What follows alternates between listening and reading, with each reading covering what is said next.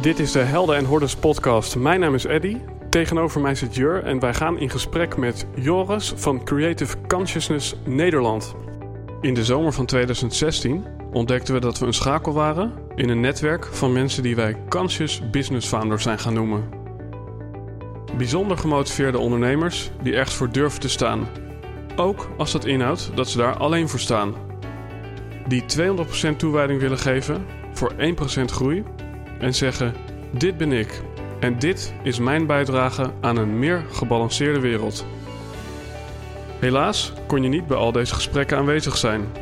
Daarom hebben we die bijzondere verhalen voor je samengebracht in deze podcast. We wensen je veel luisterplezier, maar belangrijker nog, we hopen dat jij de volgende stap gaat zetten in jouw avontuur.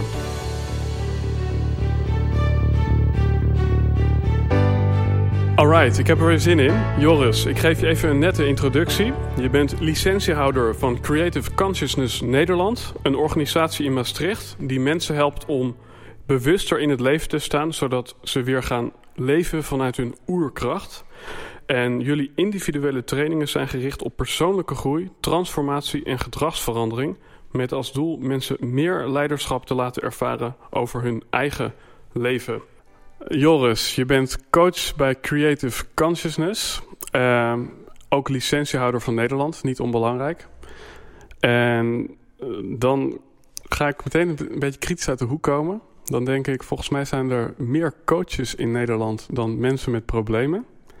En we hebben natuurlijk allerlei uh, toonaangevende figuren. Noem even Tony Robbins, de grote persoonlijke ontwikkelgoeroe die in heel uh, Europa, maar ook de rest van Europa actief is. Uh, met grote seminars waar veel mensen naartoe komen. Die allemaal de maakbaarheid van het leven omarmen. Die allemaal een volgende stap willen zetten in hun persoonlijke ontwikkeling. En dan ben ik eventjes benieuwd. Creative Consciousness Nederland. Wat voegt Creative Consciousness toe aan dat enorme aanbod van mogelijkheid om gelukkiger of succesvoller of beter te worden? Ja, dankjewel voor de vraag, Eddie. Um, als ik kijk naar de mensen die onze trainingen volgen, uh, dan is eigenlijk hetgene wat we achteraf horen van die mensen, is dat bij ons alles samenkomt. Uh, veel mensen die al heel veel gedaan hebben, die al veel zelfontwikkeling boeken gelezen hebben, die inderdaad al naar Tony Robbins geweest zijn, uh, die andere trajecten gevolgd hebben, die uh, komen uiteindelijk bij ons terecht en zeggen: eigenlijk in deze training zit alles in wat ik eigenlijk in mijn leven allemaal als losse onderdelen overal gevolgd heb. Ja. Dus het is een soort van eindstation in persoonlijk ontwikkelland, zou je dat zo kunnen zeggen? Ja, dat wil niet zeggen dat, ieder, dat het voor iedereen een eindstation is, want het is ook wel weer een begin. Um, en het is ook zeker niet zo dat iedereen al heel veel zelfontwikkeling gedaan heeft. Maar de mensen die het al veel gedaan hebben, of de psychologen die hem volgen, of psychotherapeuten, uh, of andere trainers. Of uh, we hebben een keer iemand gehad bijvoorbeeld die een, een, uh, een blad voor het blad psychologie schreef. En dus daar beroepsmatig heel veel trainingen volgde. En vervolgens een, een artikel schreef over ons van nou, dit, dit is zo mooi, hier komt eigenlijk alles samen. Mm -hmm. En uh, ja, daarmee is die uh, heel compleet, denk ik. Ja, en ik vraag me dan af. Uh, er zijn natuurlijk mensen die inderdaad een Tony Robbins, maar hier in Nederland hebben we bijvoorbeeld 365 dagen succesvol, die daar enorm fan van zijn. En natuurlijk pretenderen deze mensen of communiceren deze mensen dat, nou ja, dat je daar uh, alles kunt halen voor een gelukkig leven. Dus zijn er naar jouw inziens dan dingen die je daar niet kunt halen? Of, um, want je geeft aan, dit is volledig. Maar welke extraatjes of welke extra dimensies worden er dan gegeven in creative consciousness... die je misschien niet kan halen bij een 365 dagen succesvol... of een van die andere uh, mensen die op dit moment succesvol zijn? Ja, de, uh, 365 dagen succesvol is natuurlijk een fantastisch bedrijf, denk ik. Ik, mm -hmm. uh, ken ze niet goed, ik heb hun trainingen niet gevolgd, dus, dus ik kan ook niet echt een vergelijk maken daarin. Um, als ik zelf kijk naar de verschillende ontwikkelprogramma's die ik zelf wel uh, gedaan heb, dan denk ik dat heel veel programma's van fantastische weekenden zijn, fantastische dagen zijn waar ik, waar ik op een uh, ander vibratieniveau naar buiten ben gegaan, zal, zal ik maar even zeggen. Mhm. gemotiveerd. En waarbij ik dan, als, ik dan, als het tot zondag duurde, dat ik op de maandag ging denken: oké, nu moet ik dat vandaag moet ik dat wel allemaal gaan doen. Ja, wat ik heb gehoord en wat zo fantastisch was. En dan de maandagavond dacht ik van: oh shit, ik had het zo druk vandaag, ik ben vergeten om het allemaal te doen. En toen ik zelf uh, destijds nog in Zuid-Afrika mijn, mijn eigen Master 1 gedaan heb, de eerste stap uh, van ons programma, mhm. toen dacht ik op zondagavond van oei, oei, ik voel me fantastisch, maar ik heb geen idee wat ik hier morgen mee moet gaan doen. Ja. En de maandagavond dacht ik van zo, deze dag die is uh, heel anders geweest, maar ik heb er niks bewust aan gedaan. Maar ik, het, het was gewoon heel anders. Ja. Uh, toen ik vervolgens weer thuis kwam en in mijn bedrijf met mensen uh, omging, eh, ik hoefde niks te zeggen. Mensen die zagen al, die zeiden: Waar ben jij geweest? Wat is er met jou gebeurd? Mm -hmm. En dat is ook nog niet dat, dat, uh, dat die staat van zijn, het, hij heet ook een New State of Consciousness, dat, dat die staat dat die voor eeuwig blijft. Hè, maar het, bij mij heeft het enkele maanden geduurd dat mensen die opmerkingen naar mij maakten. Ja, doen door niet te doen, zou je kunnen zeggen. Is, is dat wat, wat je bij Creative Consciousness leert? Of leer je niks? ik denk dat je dat op het moment dat, uh, nou, zoals ik het normaal uitleg, is dat je, uh, uh, je, je bewustzijn eh, daar zit een heleboel in. Daar zit alles in wat mijn leven aanstuurt, wat mijn keuzes aanstuurt, wat mijn acties aanstuurt. Um, en daarin zitten dingen die ik, uh, die ik uh, weet dat ik ze nog niet weet. En daar kan ik dan dingetjes aan veranderen. Onze kracht zit dat wij naar de plekken toe gaan waarvan je niet weet dat je het niet weet. En op het moment dat je daar licht op gaat schijnen en daar krijg je inzichten in, ja, dan veranderen er fundamentele dingen. De puzzelstukjes van je leven krijgen andere ordening in één keer. Mm kan je, daar, kan je daar een voorbeeld van noemen? Want ik kan me voorstellen dat een luisteraar uh, ja, iets heel moois beluistert op dit moment, maar dat. Ja, wat is dan zo'n situatie waarin je eigenlijk niet bewust bent van het feit dat je niet bewust bent? En hoe uitzicht dat? Ja, nou, um, een, een voorbeeld in mijn eigen leven. Ik ben een heel actief uh, mens. Ik heb heel veel energie.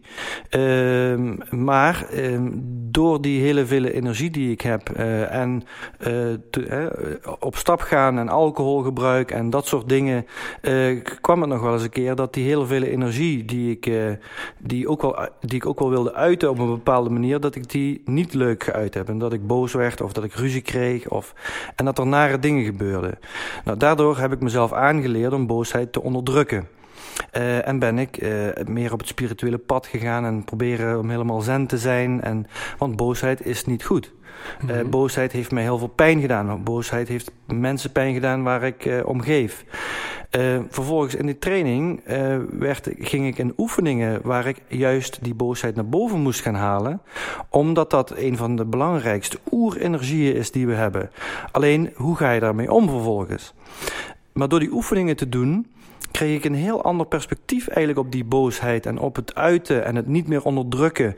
En voelde ik in één keer wat de gevolgen waren van het onderdrukken van mijn eigen energie.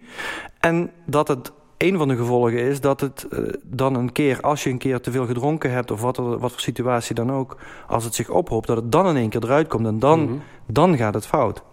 Ja, dus mensen uh, ja, die creëren eigenlijk onder de motorkap, als ik het goed beluister, uh, allerlei spanningen en energieën, dingen die niet goed geventileerd worden.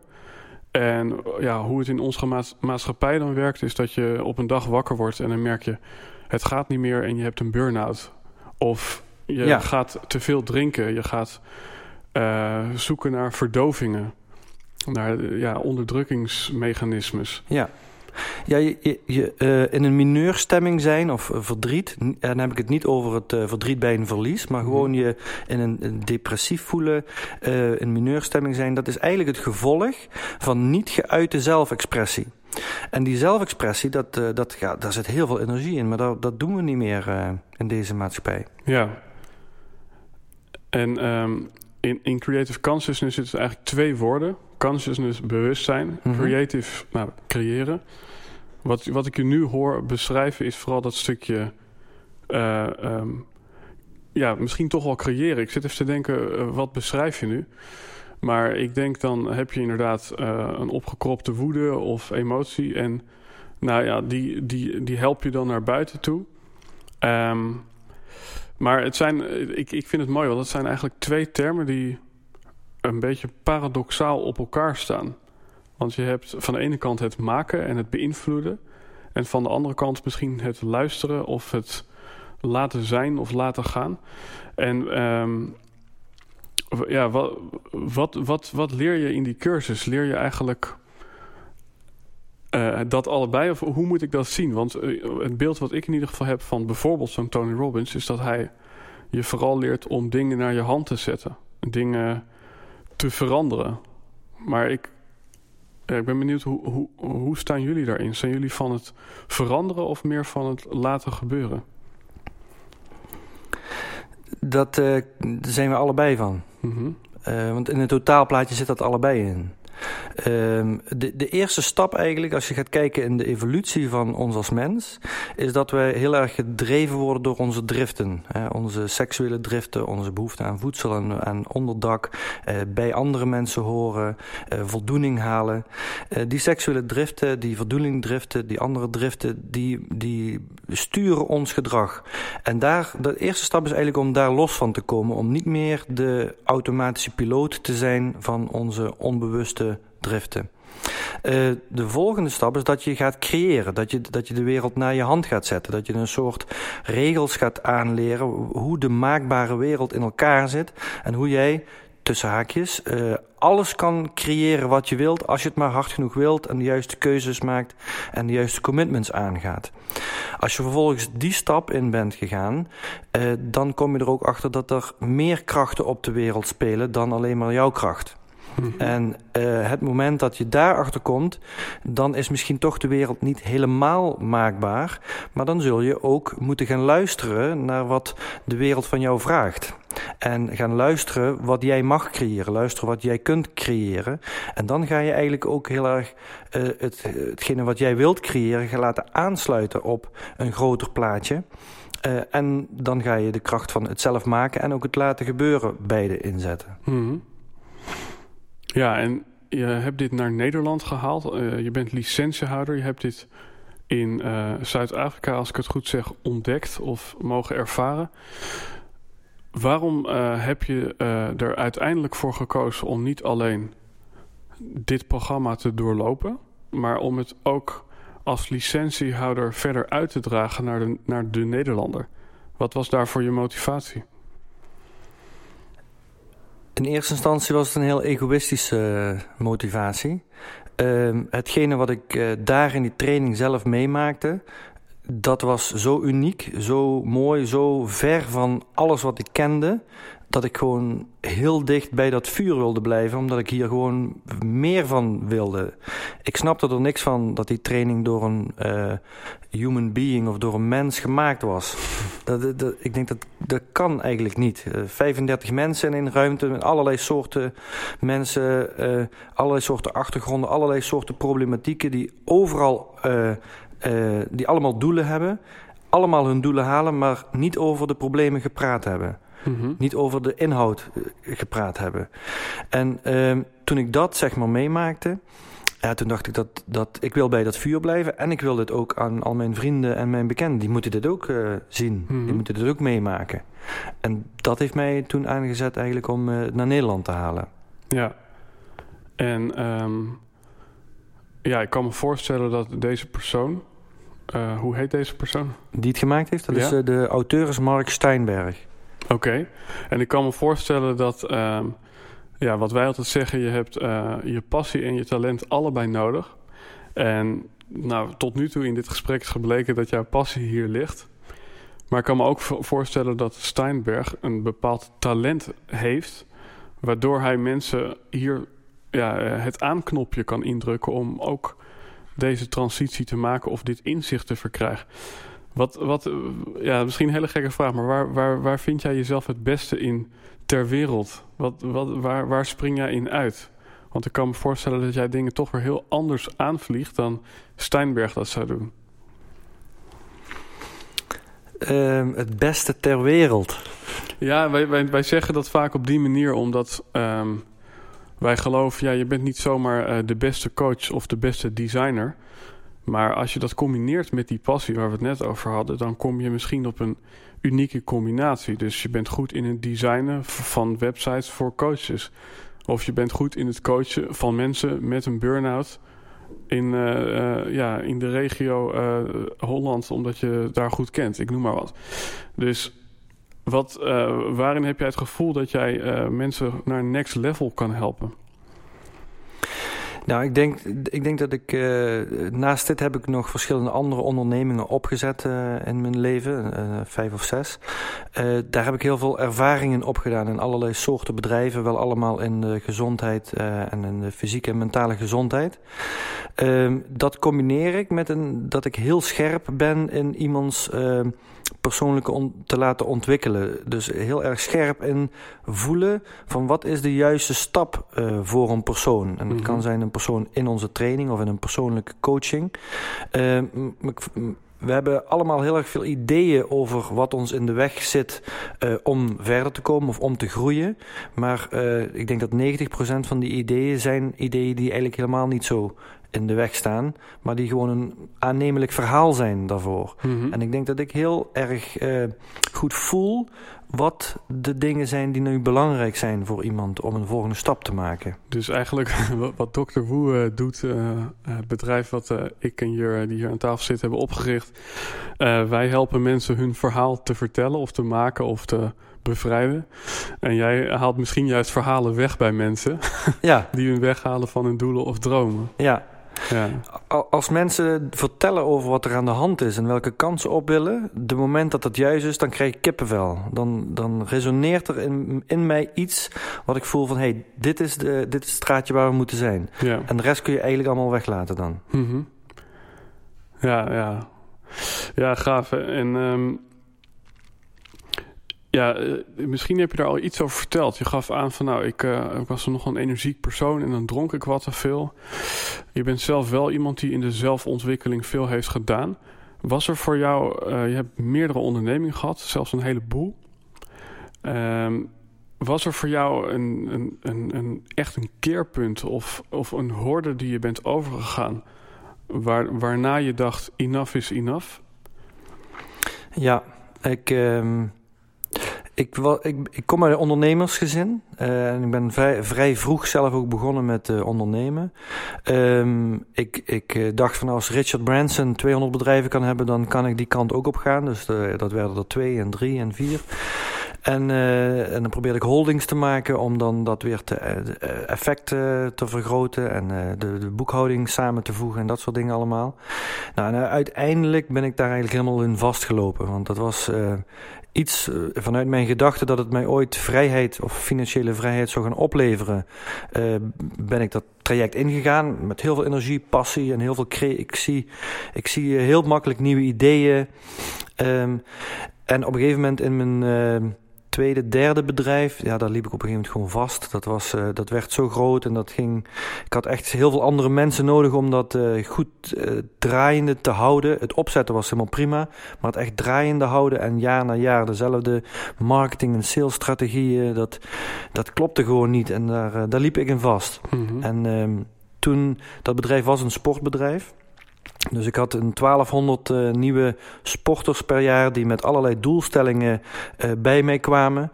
En dan beloofden wij aan de voorkant van, uh, nou, over drie maanden dan ben je vijf kilo lichter. En uiteindelijk na zes weken was eigenlijk niemand meer aan het sporten van die mensen die kwamen. Ja. En ja, dat hele systeem, dat, dat paste gewoon niet bij mij. En toen ben ik uh, zowel voor mezelf, uh, maar ook voor, met als doel eigenlijk van, van ja, ik, ik ben uh, van origine fysiotherapeut. Dus de fysieke programma's van mensen om een gezond leven te leiden, die zaten fantastisch in elkaar. Mm-hmm. Maar het zat echt in die mentale kant, in de, hè, in de psychologie van de mens, waardoor mensen hun doelen niet behalen. Ja. En dat is het moment dat ik zeg, daar wil, daar wil ik gewoon meer van weten. Ja. En toen kwam ik in aanraking met deze programma's. En dacht van ja, dit, dit, hier is een lijntje met uh, iemand die veel groter is dan ons. Ja. En uh, die zal het dan wel weten, dacht ik. ja, en um, Ja, je, je geeft aan van ik heb uh, in die zin ook vooral ontdekt welke dingen mij niet lagen. En zo kwam je misschien ook op dat wat je wel ligt. Um, waar, waar, ik eventjes be, benieuwd naar ben, is je hebt bepaalde uh, uh, ja, dingen ervaren. En wat zou jij een startende ondernemer voor uh, advies willen geven? Of, of zou je mensen geen advies willen geven in het najagen van hun passie of hun droom? Ja, ik denk de, de meeste mensen die ik tegenkom, die zijn nog niet gestart eigenlijk. Mm -hmm. um, en die lopen tegen allerlei vragen en problemen en verhalen aan. En uh, mijn enige advies eigenlijk is uh, starten. Ja. Dat is mijn eerste advies voor, omdat daar, volgens mij, dan begint het eigenlijk pas. Uh, als ik naar mezelf kijk, ik ben ook op een gegeven moment gewoon, ik ben gewoon gestart. En dat begon met een uh, leeg bureau en een computer en vijf lege ordners. Mm -hmm. uh, en ik wist nog nergens helemaal niks van. Maar daar is het ondernemen gestart, niet met erover nadenken. De vervolgstap, als iemand al gestart is, daar is mijn enige advies: is blijf dicht bij je eigen hart. Ja. Ga geen dingen doen omdat andere mensen daar succesvol door geworden zijn. Maar uh, luister naar je eigen hart, naar je eigen ervaring en blijf dat volgen. Ja, want ik kan me voorstellen van, uh, ook voor de luisteraars, dat uh, ja, waar we het nu over hebben, dat um, is misschien een antwoord op problemen of verlangens die mensen hebben. Maar ik kan me voorstellen dat puur inhoudelijk, dat het uh, nieuw is of ja, misschien wel zelfs vreemd of raar wordt gevonden. En ik kan me voorstellen, op een gegeven moment, nou, dan ben je zo naar Zuid-Afrika geweest en dan kom je terug. En dan heb je voor jezelf ja, iets ontdekt, een soort gouden ei gevonden. Was dat voor je omgeving? Begrepen die nog iets van jou? En begreep jij nog iets van je omgeving? Uh, nou, mijn omgeving die is eigenlijk in vrij korte tijd bijna allemaal dat ook gaan doen. Oké. Okay. Uh, dus dat was wel heel prettig. Uh, het is zeker zo dat op het moment dat je heel veel van dit uh, werk doet, of deze bewustzijnsprocessen doorloopt, uh, dat, dat je zoveel dingen gaat zien voor jezelf en, en ook voor anderen, dat dat niet voor iedereen te begrijpen is. En het is eigenlijk ook niet uit te leggen. Mm -hmm. Je kunt uh, een, een vis die uh, in het water zwemt, uh, maar niet weet dat hij in het water zwemt, omdat hij nooit anders gezien heeft, kun je niet vertellen dat hij in het water zwemt. Ja, ja precies.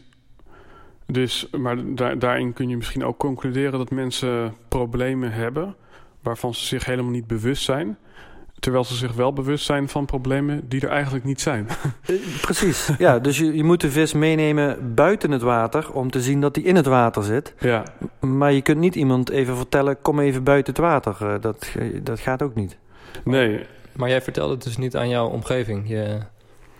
Nou, dat heb ik wel heel veel gedaan en geprobeerd, maar ik ben het steeds minder aan het doen, omdat ik merk dat het eigenlijk uh, geen zin heeft om te, om te vertellen wat we doen uh, en het uit te leggen. Er moet een bepaalde intrinsieke vraag zijn bij de mensen zelf al dat ze een stap willen zetten. En dan, ja, dan kan ik ze daarin meenemen. Maar jou, jouw directe omgeving die zag jou en dacht, dat, dat wil ik ook. Eigenlijk. Ja, ja dat, dat is eigenlijk uh, hoe 90%, 95% van de mensen in onze trainingen binnenkomen. Doordat ze een vriend of een bekende hebben. Uh, ja, waarvan ze zeggen van wat die heeft, dat, uh, dat wil ik ook. Of ik ben heel erg nieuwsgierig naar wat daar nou precies ge gebeurd is. dat die persoon die nou al 17 jaar naast mij zit in het bureau tegenover mij. En al 17 jaar in eenzelfde patroon zit. Nu in één keer binnenkomt alsof ze het licht gezien hebben of de de zon aan het schijnen is. Ja, ja en, maar is dat nodig dan? Dat, dat mensen al heel lang in een patroon zitten, bijvoorbeeld, uh, voordat ze jouw training gaan doen? Of kunnen ze een bewijs vanaf de middelbare school eigenlijk meteen doorrollen? Is dat, zou dat het beste zijn? Nou, een veelgemaakte opmerking is dat mensen zeggen: waarom wordt het niet op de basisschool geleerd? Exact, ja. ja. ja. Um, dus iedereen, iedereen zit in zijn patronen al zolang als die leeft. En die patronen blijven ook ontwikkelen, alleen je ziet die patronen zelf niet. En die patronen brengen je daar waar je nu bent. En als dat fantastisch is, nou prima, fantastisch. Wil je daar meer of anders of meer naar zoals je het echt zelf wilt? Of wil je bepaalde dingen niet en kom je daar niet goed uit? Ja, dan is dit een hele mooie tool. Ja, maar hoe, en hoe zie jij de toekomst dan? Is dit dan ook iets, wil je dit naar de, naar de basisschool brengen? Of? Is dat heel ver, uh, ver toekomstbeeld voor jou? Nee, dat, uh, dat is een, een, een, toekomstbeeld wat ik zeker zie. Uh, ik moet ook zeggen dat ik daar al een paar keer een initiatief uh, toe ontplooid heb. En de feedback die ik dan van het universum daarin gekregen heb, is dat, dat het nog niet klaar is daarvoor. Of dat de maatschappij er op dit moment nog niet klaar voor is. Uh, of de systemen waar we in leven nog niet helemaal klaar zijn om dit eigenlijk op de basisschool al te brengen. Ja, ja, omdat de laatste jaren eigenlijk pas dat persoonlijke ontwikkeling steeds meer en meer algemeen bekend wordt en aanvaard wordt. Ja. is, de, is de basisschool en ja, nog nou, komt daarna. Het mooie is dat we er waarschijnlijk ook niet zo heel veel aan zullen hoeven te doen. Want de kinderen die op de school zitten, die zijn er al lang klaar voor. En die hoeven heel veel dingen ook niet te weten, want dat weten ze allemaal al. Maar de systemen waar dat de kinderen in zitten, die zijn nog niet zo ver. Ja, ja het is triest eigenlijk. Ja, ik kan me voorstellen... Uh, ja, ik heb wel eens iemand eh, gehoord, uh, die, die, nou, die, was op leeftijd. En ik vroeg hem uh, van, hey, wat kan je mij nou voor advies geven op jouw leeftijd? Zegt hij, meer afleren. ja. ja, hij zegt, ik ben mijn hele leven alleen maar bezig met proberen af te leren... om weer net zo puur te worden als ik was toen ik nog een kind was. Ja, nou, dat, dat komt eigenlijk heel erg op uh, onze trainingen neer. Want dat gebeurt ook in onze trainingen. Om weer terug te gaan naar die volledige zelfexpressie en die volledige openheid.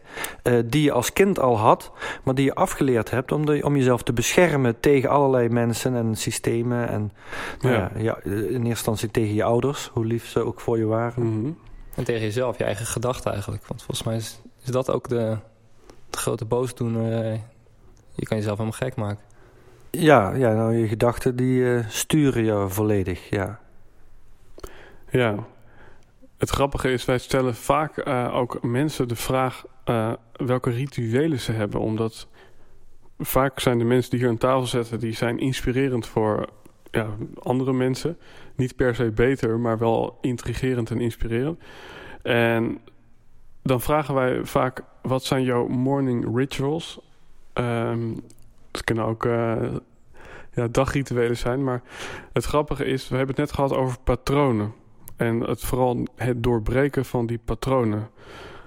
zijn er uh, patronen die jij nog wel uh, ja, input geeft? Waar je bewust mee aan de slag gaat? Zijn er rituelen die jij dagelijks doet... waardoor jouw leven lichter, leuker of bewuster of vrolijker wordt?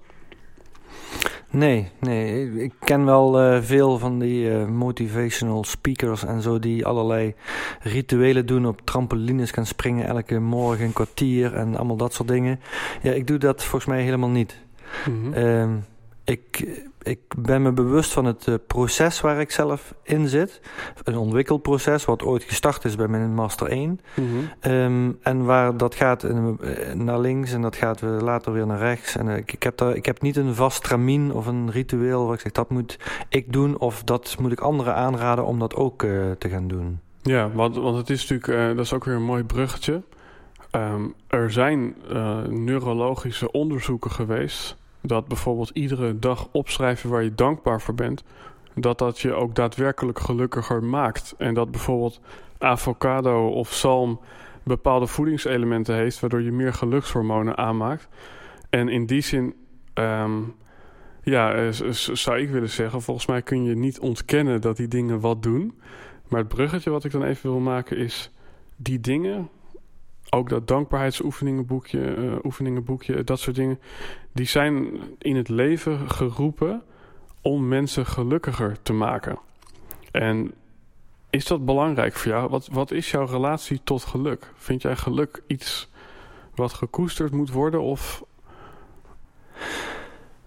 Nou, in de training, daar um, laten we mensen aan. Uh, uh, daar vragen we drie keer per dag aan mensen om een status check te doen. Check, scan jezelf eens even. Je, ja, we, we, doen veel ook in het Engels. Je mental body, physical body, spiritual body, emotional body. Uh, hoe gaat het met je? En ga aan de hand daarvan, ga dan aan deze kant van de ruimte staan als het goed met je gaat. Ga aan deze kant van de ruimte staan als het niet goed met je gaat. En als je het niet helemaal weet, ga je in het midden staan. Mm -hmm. En we doen dat om mensen eigenlijk uh, uh, de ervaring te geven uit eerste hand.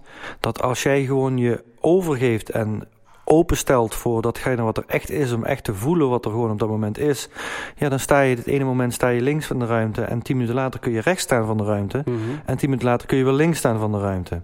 Ja. Dus het stukje, ik gun iedereen om aan die kant te staan van ik voel me gelukkig. Maar om daar te kunnen staan, moet je ook volledig toestaan dat het ook het tegenovergestelde mag Ja. zijn. Ja, ja de, de, de- de- ik heb een. eh, er komt een beeld in me op. En eh, dat eh, is een, eh, het getal 6. Als, als, als ik dat zou hier tussen ons op tafel zou tekenen, dan is het voor jou is het een, een 6 als ik hem naar jouw kant Mhm. teken. Voor mij is het een 9. Ja. En wie heeft er gelijk? Of wie heeft er ongelijk? Maar het is allebei tegelijk waar. Is het ook zo dat wat jij nu eigenlijk stelt, is dat het niet zozeer is een transitie van verdrietig naar gelukkig, maar dat het er eigenlijk altijd allebei is? Zou je dat zo kunnen zeggen? Nou, ik denk dat wij als eh, eh, heelheid of als mens het allebei in ons hebben. En dat we in een beweging gaan door beide polariteiten heen. En hoe meer dat we een van de twee polariteiten niet toestaan, hoe meer dat die in ons leven zal blijven. Ja. ja, en, en toch is dat denk ik heel lastig voor mensen, omdat ja, hetgeen wat je niet wilt, dat is volgens mij ook een oeroverlevingsmechanisme. We zijn altijd op ons hoede voor die leeuw of die tijger die ons van het leven kan beroven. En niet voor dat vrolijke musje wat fluit in de boom. Dus hoe kun je dan eigenlijk eh, datgene met rust laten, wat eigenlijk constant op je netvlies zit? Ja, nou, wij worden eh, in onze ontwikkeling als kind, wordt ons aangeleerd dat als wij heel gemeen en eh, vervelend zijn naar andere mensen, dat dat meestal niet werkt om de juiste aandacht te krijgen of om gedaan te krijgen wat we willen. Eh, naarmate dat we meer vrolijk zijn en lachen en, het, en positief zijn, dan wordt dat eerder aangenomen en krijgen we wat we willen. Ehm, dus we hebben onszelf eigenlijk aangeleerd dat we dus dan ook positief en lachend en eh, moeten zijn. Mhm. Of in ieder geval dat als we depressief zijn of eh, voelen ons slecht, dat we dat dan maar niet laten zien. Mhm. En ik denk dat, ehm, dat, dat we ons daar niet bewust van zijn, maar dat we dus negatieve gevoelens eh, onderdrukken. Die, die, we maken ons nam of doof voor negatieve gevoelens. En pas op het moment dat we dat weer gaan toestaan, maar daarvoor moet je dat wel eerst durven en dat durven te uiten en durven te voelen en daarmee aan de slag gaan om dat te voelen, dan ga je zien dat op het moment dat je dat volledig voelt, het, het, de functie van een gevoel is gevoeld te worden. Dus het moment dat je het gevoeld hebt, dan verdwijnt het en voel je het geluk weer. Ja, maar, en dat is natuurlijk feitelijk wat kinderen doen. Eh, Ja, eh, die huilen wanneer ze zin hebben. Precies. die lachen. En die hebben daarin ook niet die verhalen of die omgeving van wat zou die ervan vinden als die mij ziet huilen.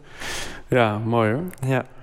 Hey, ik, ik ga je even over een andere boeg. Ehm, je zit hier in de podcast Helden en Hordes. Daarin vinden we jou een held, omdat we ehm, nou, een soort transitie bij jou hebben ervaren. Eh, we zien ehm, daarin dat je eigenlijk iets doet wat, nou ja, ehm, niet helemaal volgens de gebaande paden is. Want ik, ja, ik, in ieder geval mijn perceptie is dat wat jullie doen met Creative Consciousness ja, is toch wel anders dan hoe de meeste mensen op het gebied van psychologie en persoonlijke ontwikkeling aan de slag zijn. Ehm, maar ik kan me voorstellen dat jij zelf ook weer geïnspireerd bent geraakt door allerlei mensen. En wie zijn voor jou helden eh, op dit moment of geweest, waardoor je bent gaan doen wat je nu doet? Als ik kijk naar de internationale helden. eh, nee, laat ik. Ik, ik, denk dat, eh, dat ik het eerste mee heb gekregen van mijn ouders. Dat zijn denk ik mijn eerste twee helden. Mijn, eh, mijn moeder in het ondernemerschap en het eh, ontwikkelen en opzetten van dingen. En mijn vader eh, in het stukje van de wijsheid en de mensen willen helpen. Ik denk dat dat mijn eerste twee helden geworden zijn. Aan de kant van mijn moeder, het stukje het ondernemerschap, werd Richard Branson heel snel een held van mij. Van wauw, wat geweldig als je zoveel ondernemingen kan opzetten en die grote. En aan de kant van, van het stukje wijsheid en mensen helpen, daar denk ik dat uh, een persoon als Gandhi uh, een, een groot voorbeeld voor mij geweest is. en misschien nog steeds is. het idee dat je zonder geweld eigenlijk de hele wereld zou kunnen veranderen. Um, Daarna, Mark Steinberg is ook een, vind ik ook een vorm van een held. Hè? Iemand die ja, zijn leven geeft aan, aan het veranderen van de mensheid. Um, ja, ik denk dat dat, dat de, grote, de grote namen zijn geweest. En dan heb ik nog een aantal mensen die echte voorbeeldrollen voor mij gehad hebben in het bedrijfsleven waar ik in gewerkt heb. Of die dichterbij stonden, familie, bekenden en dat soort mensen. Ja, het grappige is, eerder in dit gesprek vroeg ik jou van waar ben je de beste in ter wereld? En toen ja, had het wat extra rugbaarheid nodig om dat ja, duidelijk te beantwoorden, wat ik ook kan, ja, kan snappen. En nu zeggen wij altijd bij deze vraag: wat je zegt ben jezelf. En dan komt er eigenlijk heel duidelijk uit waar jij het beste in bent. Want je ambieert mensen die meerdere bedrijven hebben opgericht, het ondernemerschap de wijsheid, het geweldloos eigenlijk handelen. En dat, dat zijn volgens mij alle dingen waar jij inderdaad in uitblinkt. Dus in die zin uh, vinden wij dat altijd een mooie boemerang. Uh, omdat mensen zich toch vragen, die, die, ja, die vraag beantwoorden zonder, als je het over bewustzijn hebt, bewust te zijn van het feit dat ze het eigenlijk over zichzelf hebben. Dus um, ja, dat is een, uh, voor mij weer een bevestiging van hey, ja, wie we voor ons hebben, die hebben we ook voor ons. Dat klopt. Dus dat is mooi. Um, ik heb hier nog een, een, een, een, mooie vraag voor je. En dat is... Um, als je een billboard zo groot als een huis of een villa langs de weg mag zetten... en alle mensen die naar hun werk rijden komen langs dat bord...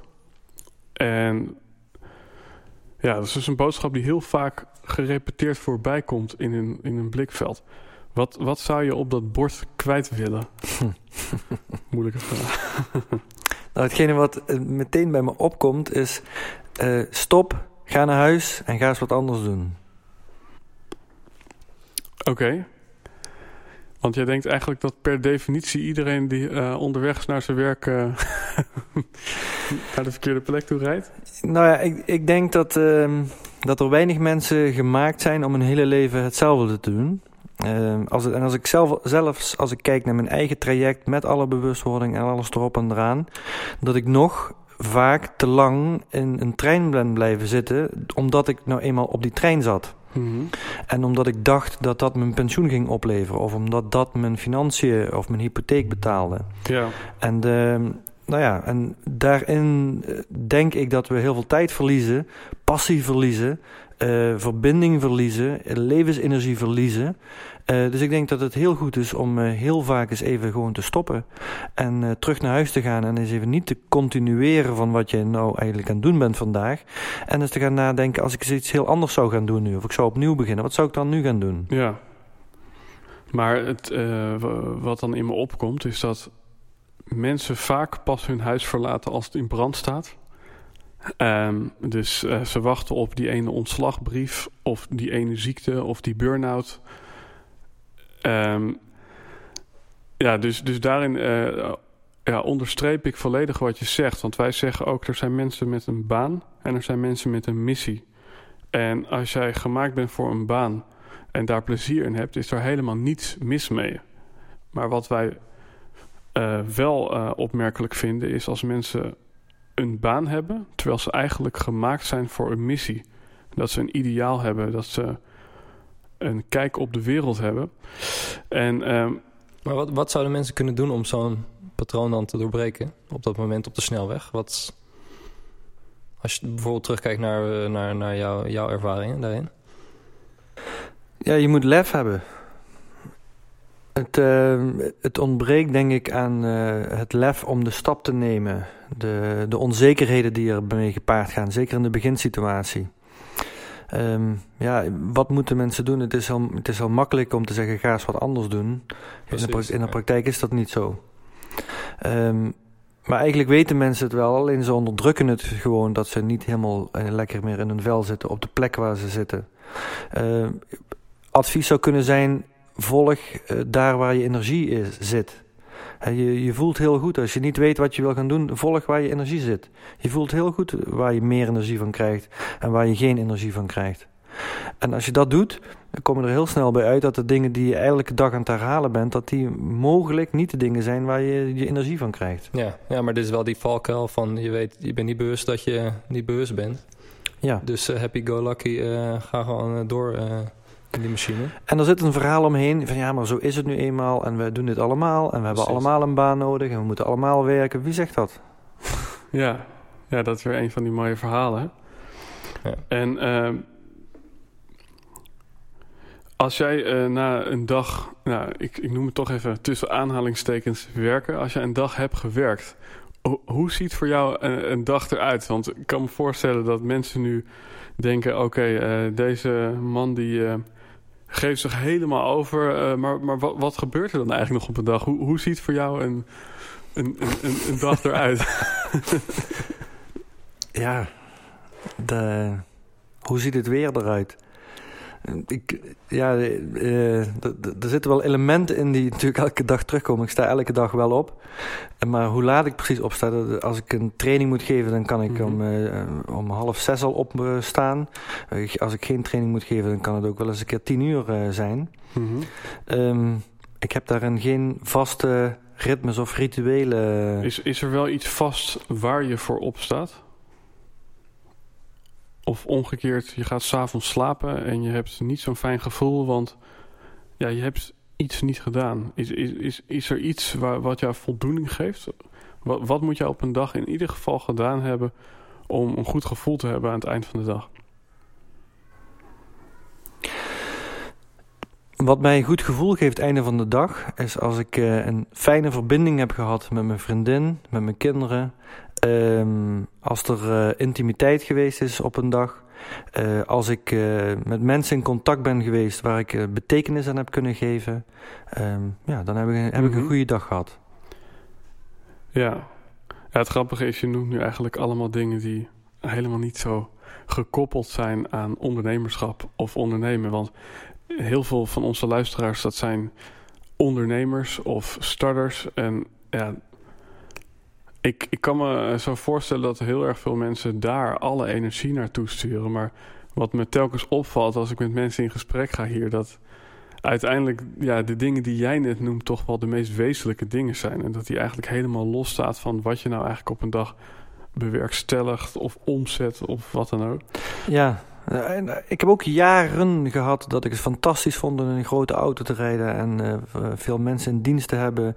En uh, ja, maar als je dan heel eerlijk bent over wat dan de kostenkant daar ook van is, uh, en de gebroken relaties, de, de alcohol die je te veel drinkt, het eten wat je te veel doet, de fysieke gesteldheid die niet zo is zoals je zou moeten zijn, de, de diepgang en verbindingen met mensen en wat je eigenlijk allemaal mist daarin. Ja. En ik vind ondernemen nog steeds hartstikke leuk, mm -hmm. maar dat kan ook anders en het hoeft ook helemaal niet meer zo groot. Nee, het hoeft niet zo groot. Maar stel nou dat ik jou nu 100 miljoen euro zou geven. zou, je dan, uh, zou je dan dingen anders doen? Wat, wat, wat zou je doen met 100 miljoen? Dat is de vraag. met 100 miljoen zou ik een uh, nieuwe samenleving gaan opzetten. En dat ben ik nu ook aan het doen, maar misschien in een mindere, met een mindere snelheid. Mm -hmm. Dus je zou eigenlijk willen versnellen? Ja, dan zou ik, het, uh, mak dan zou ik een aantal dingen makkelijker kunnen faciliteren. Mm -hmm. Zoals? Um, nou, ik ben, ik ben bijvoorbeeld uh, met een plan bezig om een, uh, een, een New Life community op te zetten. waarin ik een andere vorm van leven wil gaan creëren. En eigenlijk is het niets anders dan het al bij elkaar brengen van heel veel dingen die er al gebeuren in de maatschappij. En dingen die, uh, die, die nog niet gaan zoals ik dat wil, om die dan opnieuw te gaan bedenken en op te gaan zetten. Mm -hmm. Met een groep mensen die uh, bij elkaar wonen. En daaromheen een groep die daar heel graag mee verbonden is. En daaromheen nog een hele grote groep die dat graag wil ondersteunen. Ja. ja, dat soort initiatieven, een mooi groot klooster of een mooi uh, aantal hectare grond met een oude boerderij en mooie eco-woningen. Ja, dat is fantastisch om uh, neer te zetten als je dat, uh, zo'n bedrag hebt.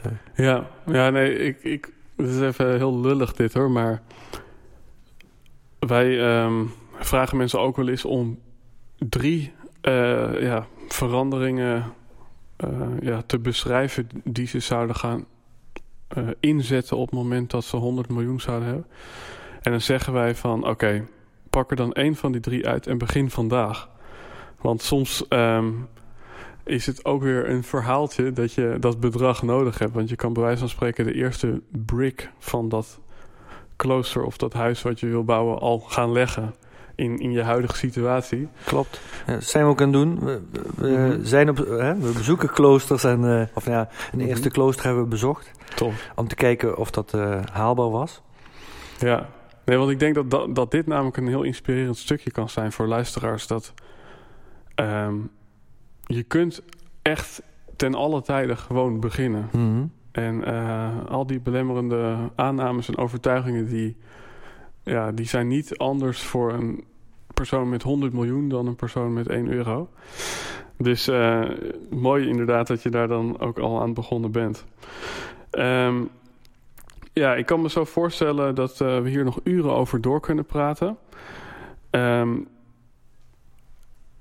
even praktisch. Mij heb je in ieder geval best wel nieuwsgierig gemaakt. En waarschijnlijk allerlei andere luisteraars ook.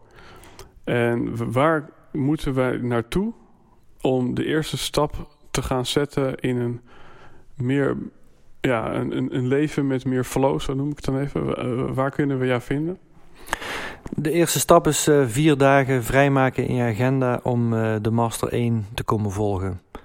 En uh, waar dat, hoe vaak, die is een aantal keren per jaar en dat kun je vinden op onze website, mm -hmm. creativeconsciousness.nl.